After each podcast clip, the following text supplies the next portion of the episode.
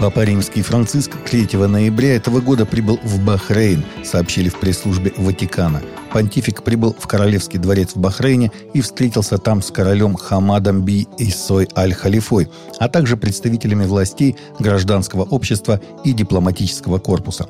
Папа Римский Франциск во время своего визита в королевство Бахрейн высказался против смертной казни и заявил о необходимости гарантировать всем право на жизнь есть прежде всего обязательства, которые необходимо постоянно выполнять на практике, чтобы религиозная свобода была полной и не ограничилась свободой вероисповедания, что равное достоинство и равные возможности будут конкретно признаны для каждой группы и для каждого человека, что не существует никаких форм дискриминации и что основные права человека не нарушаются, а поощряются, сказал глава католической церкви. Международный молодежный форум «Школа молодого теолога» пройдет с 4 по 11 ноября в Дагестане. Более 90 молодых студентов из российских регионов обсудят вопросы теологического образования с российскими и зарубежными экспертами, сообщает ТАСС. На площадках школы будут работать образовательные, научные, спортивные, культурные секции, пройдут семинары обсуждения, публичные дискуссии и тренинги – Эксперты обсудят основы межкультурной коммуникации в современном мире, межэтническое и межконфессиональное согласие, учение о сущности православия в русской философии, а также участие проектов в президентских грантах. В городах Подъяшья, Польши появились билборды, открывающие кампанию «Православный нерусский», по словам организаторов фонда Агеа Марина, компания выступает против того, чтобы называть православных верующих в Польше русскими или кацапами. На 15 билбордах изображены мужчины и женщины, которые подчеркивают, что они не русские, а православные поляки – пресс-релизе инициаторы кампании напоминают об органических связях между восточным христианством, православием и зарождением польской государственности, указывая на автокефалию, полученную от Константинополя 13 ноября 1924 года, они утверждают, что она была дарована при громком сопротивлении московского патриархата – Акция вызывает довольно много споров. Само использование термина «русский» в Польше сегодня проблематично, потому что в уличном жаргоне «русский» действительно имеет уничижительное послевкусие. И данная акция демонстрирует, что православные поляки не хотят ассоциировать себя не с РПЦ, а именно с русскими –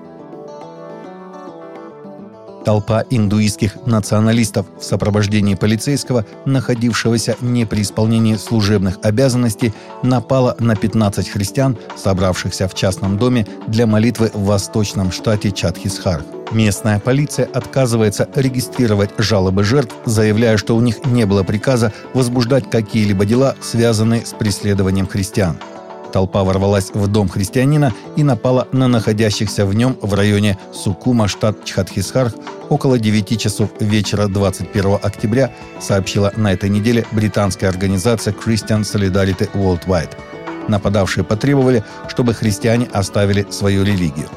Постоянные нападения на христиан со стороны правых религиозных фундаменталистов, в том числе в их собственных домах, вызывают крайнюю тревогу у правозащитников – в это воскресенье 6 ноября отмечается Международный день молитвы за преследуемую церковь, и христиане по всему миру будут молиться за единоверцев, которые страдают за свою веру. Согласно отчета Open Doors, более 360 миллионов христиан, один из семи в мире, живут в местах, где они подвергаются высокому уровню притеснений и нападений просто потому, что они христиане. Преследуемые верующие регулярно сталкиваются с юридическими проблемами, ограничениями в поклонении, дискриминацией, тюремным заключением, физическими пытками и даже смертью за то, что следуют за Иисусом Христом.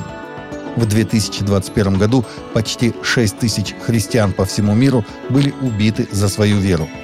Международный день молитвы повышает осведомленность о трудных обстоятельствах, с которыми сталкиваются многие христиане в разных странах. Появление кровавой луны совпадает с промежуточными выборами в американский конгресс. Согласно CBN News, небесное событие является вторым в 2022 году, а также третьим в своем роде за последние 18 месяцев. Следующее лунное затмение состоится после 14 марта 2025 года. Лунное затмение возникает во время выравнивания Солнца, Луны и Земли, что препятствует отражению солнечных лучей от Луны. В результате Луна будет почти полностью закрыта и будет иметь оранжевый или кроваво-красный оттенок из-за небольшого количества солнечного света, который преломляется Землей. В Библии несколько раз упоминается кровавая луна в книгах Иаиля, Деяний и Откровений. Что интересно, некоторые считают, что данное космическое событие совпадает с событиями в божественном календаре.